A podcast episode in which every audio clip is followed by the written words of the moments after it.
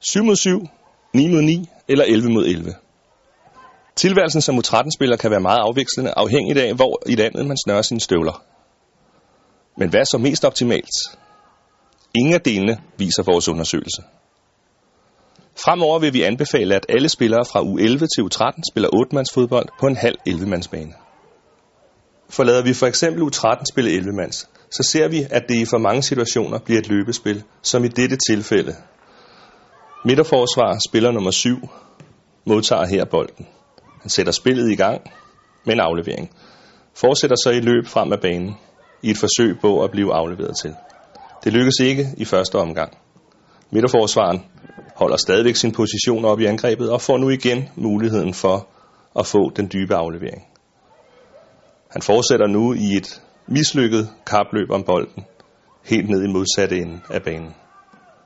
I denne del af spillet skal vi lægge mærke til spiller nummer 5.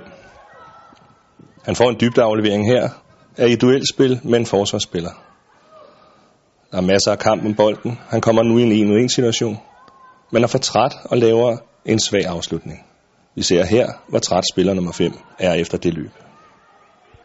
Ved omstilling for U13 på 11 mod 11 vil der typisk ske det, at det bliver lange, lange kapløb. Her ser vi en spiller fra AB Tornby på jagt efter scoring.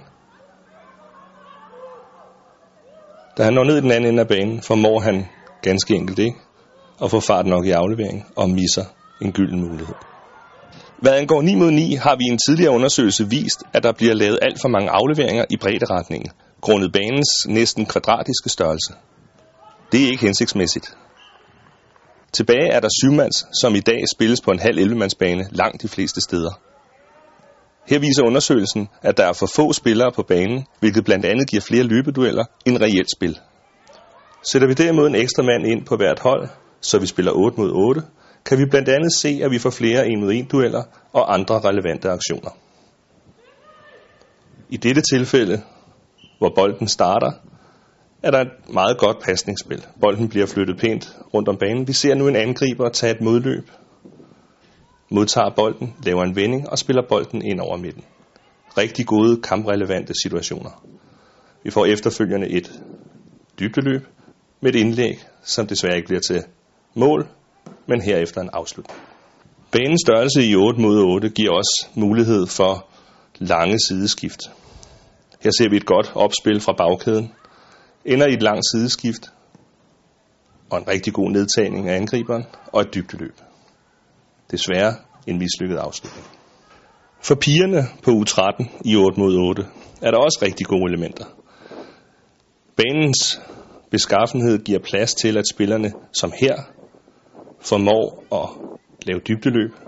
Vi kommer til indlæg og får en række 1 mod 1 situationer i det her tilfælde og afslutninger udefra. Igen ser vi i 8 mod 8 spillet, at der efter opspil fra bagkæden af giver mulighed for at bringe bolden ud af pres, uden at være for langt væk fra målet. Vi får her en række 1 mod 1 dueller, et dybdeløb, en aflægning og et indlæg. Graver vi i tallene, kan vi se, at godt 70% af spillerne på U13 vil opleve flere succesaktioner på de nye 8-mandsbaner, sammenlignet med traditionel 11-mandsfodbold, ligesom der er langt flere aktioner per spiller.